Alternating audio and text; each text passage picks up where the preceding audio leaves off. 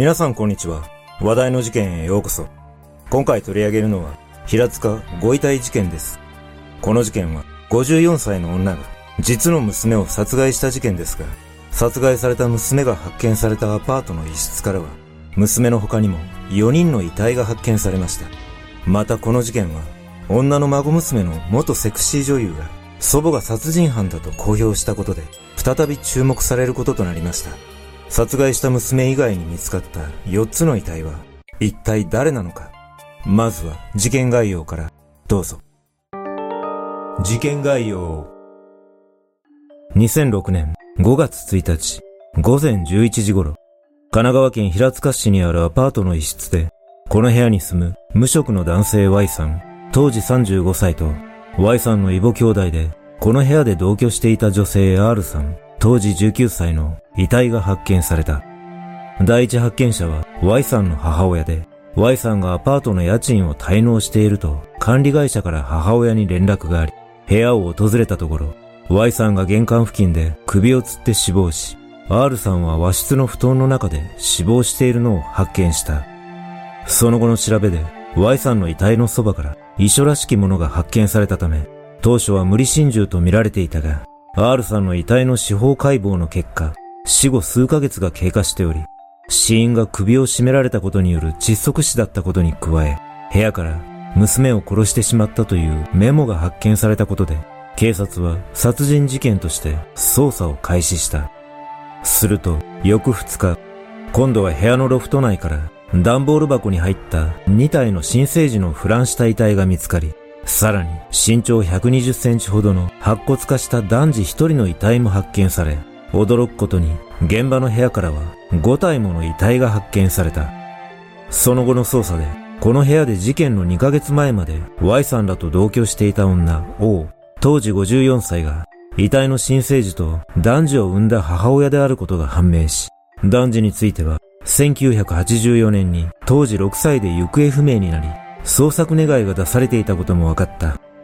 このような状況から王に事情聴取したところ、王はあっさりと R さんの殺害を認め、さらに2体の新生児については、Y さんの父親と不倫関係の末に生まれた子供で、20年ほど前に出産したが、死産だったため自宅に置いていたとも供述した。このことから、警察は王が5人とも殺害した可能性が高いとみて捜査を進めたが、確たる証拠をつかむことができず、Y さんについても遺書が残されていたことから、自ら命を絶った可能性を排除できなかったため、結局この事件は R さんに対する殺人罪だけで起訴され、多くの謎を残したまま、王は懲役12年の判決が確定している。そして、王の刑期が終了した2020年、事件の記憶が薄れかけた頃、王の孫娘の元セクシー女優が YouTube で祖母が殺人犯であることを公表したことで、この事件は再び注目されることとなった。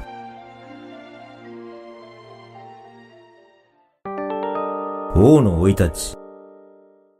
殺人容疑で逮捕された王は、1951年に青森県で生まれ、幼少期に両親が離婚すると母親に引き取られたが、その母親は再婚と離婚を繰り返すなど複雑な家庭環境で育ち、1970年に結婚斡旋業者の仲介で北海道奥尻島の男性と結婚している。その後、王は3人の子供を出産しているが、定職に就かない夫との暮らしで家庭は貧しく、1975年に夫と子供を置いて島から出ていくと、神奈川県内のキャバレーで働き始め、ナンバーワンホステスにまで上り詰めた。そんな中、1978年に王はキャバレーの客だった蕎麦屋店主の男性と不倫関係になり、二人の間に男児が生まれ、蕎麦屋店主が離婚したことをきっかけに、二人は同棲を始め、王も蕎麦屋で働き始めたが、店は徐々に経営が傾き始めていた。そしてこの頃、ある事件が起きた。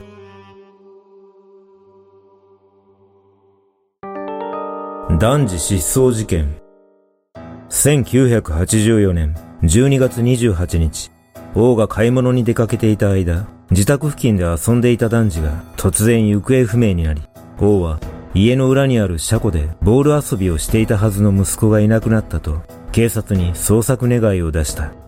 当時、札幌市内で発生した9歳男児の行方不明事件、通称、上丸くん事件が大きく報道されていたこともあって、王の元にもマスコミが駆けつけており、王はその際テレビ番組にも出演し、息子を探してください、と涙ながらに訴えかけていたが、有力な手がかりもなく、行方不明のままとなっていた。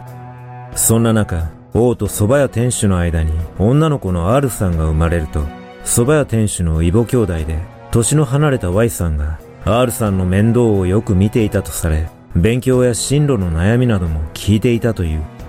そして経営が傾いていた蕎麦屋がついに倒産すると、蕎麦屋店主は叫びたりになり、1997年に病気で亡くなってしまい、王は生活費に困窮していたこともあり、息子は北朝鮮に拉致された。お金がないから探すこともできないと訴えて、周囲や社会福祉協議会に金の無心をすることもあった。このような状況の中、王は娘の R さんと平塚市内のマンションで暮らし始めていたが、2005年2月に家賃滞納が原因で強制退去を命じられ、王はここで死んでやる、などと言って包丁を手に泣き叫ぶなどしていたため、心配した Y さんが王と R さんを自身のアパートに移り住ませ、3人の共同生活が始まった。R さんの謎。実は、王は R さんの殺害を認めていたものの、犯行動機や具体的な殺害方法などの供述を得られておらず、これらはすべて謎のままとなっている。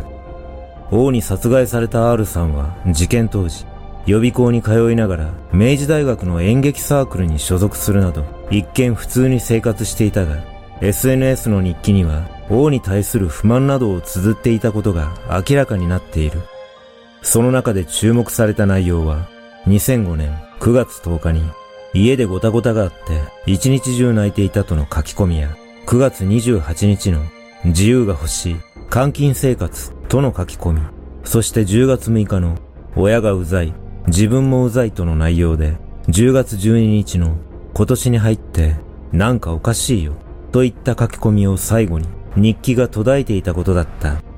このことから10月12日に何かしらのトラブルがあり殺害されたと見られているが R さんの友人によると10月12日以降も R さんのアドレスからメールが届いていたとされその内容は母が亡くなったため忙しい受験勉強もあるから連絡が遅れるといった不可解な内容で、さらに12月上旬には受験勉強に打ち込みたいのでしばらく連絡できません。携帯も変える予定なので、新しい番号が決まったら連絡しますというメールが届き、それ以降は音信不通になったとされている。これについて友人らは、今から思えば絵文字の使い方など、R さんのメールとしては不自然な点もあったと語っており、王が R さんの死を隠蔽しようと偽装メールをしていたことが伺えるが、結局、王の口から真相が明かされることはなかった。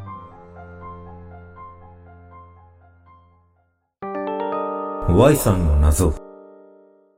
自ら命を絶ったと結論付けられた Y さんは、その後の捜査で、事件の約2ヶ月前に死亡していたことが分かったが、奇妙なことに前年の秋頃から平塚市内のドライアイス店に毎週のように訪れ、2kg ものドライアイスをまとめ買いする様子が目撃されていたことも分かった。実は後の捜査で、このドライアイスは、R さんの遺体に付着していたことが分かり、腐敗を遅らせるために、王が Y さんに頼んで買わせていたとの見方が強い。また、Y さんの遺体近くに置かれていた遺書には、R さんに思いを寄せていたことや、R さんの後追いを匂わせる内容が記されていたが、二人を知る人物によると、二人はすごく仲が良かったが、Y さんが恋愛感情を持っているようにはとても見えなかったと証言していることから、本当に遺書が Y さんの意思で書かれたものなのか疑問が持たれている。さらに、事件当時、R さんには交際していた男性がいたことが分かっており、2005年8月23日付のブログにも、この前彼氏ができましたと報告していることから、Y さんも彼氏の存在は知っていたとみられ、思いを寄せて自ら命を絶つということには不信感を抱く声が多く上がり、Y さんも王に殺害されたのではないかとの声も上がり、裁判の行方に注目が集まった。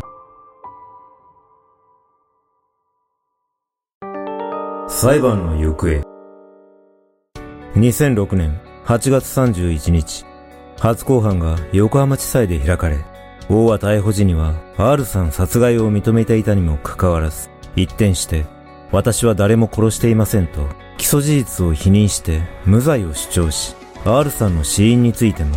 今は話したくありませんと述べた。その後の公判でも王は、R さんを殺した真犯人は Y さんだと主張し、私が買い物に出かけている間に Y さんがレイプして殺した。Y さん本人からも自分が殺したと聞いたとも述べた。ところが、R さんの死亡推定時刻には Y さんは仕事に出勤していたことが判明しており、アリバイが成立していたため、王の供述が嘘だと指摘すると、王は息子がいなくなった時、キャバレーで働いていた女だから差別されて警察は真面目に捜査してくれなかった。警察を憎んでいる。警察は信用できないので、罪を償うつもりもありませんなどと、意味不明な持論を展開しながらごまかし、結局、後半の中で、Y さんや男児の死の真相はおろか、R さんの殺害動機さえも明らかにされないまま判決を迎えた。2007年7月23日、判決公判が開かれ、裁判所は R さん殺害をほのめかすメモを証拠として認めた上で、遺体を長期間放置、周囲に R さんの生存を装うなど不自然。母親としての情愛を感じられない冷血な犯行。Y さんに R さんを殺害する動機はないとして、王に懲役12年を言い渡した。その後、弁護側は控訴したが、2008年10月23日に東京高裁は控訴を棄却したことで王の刑期が確定し、この事件の幕は閉じた。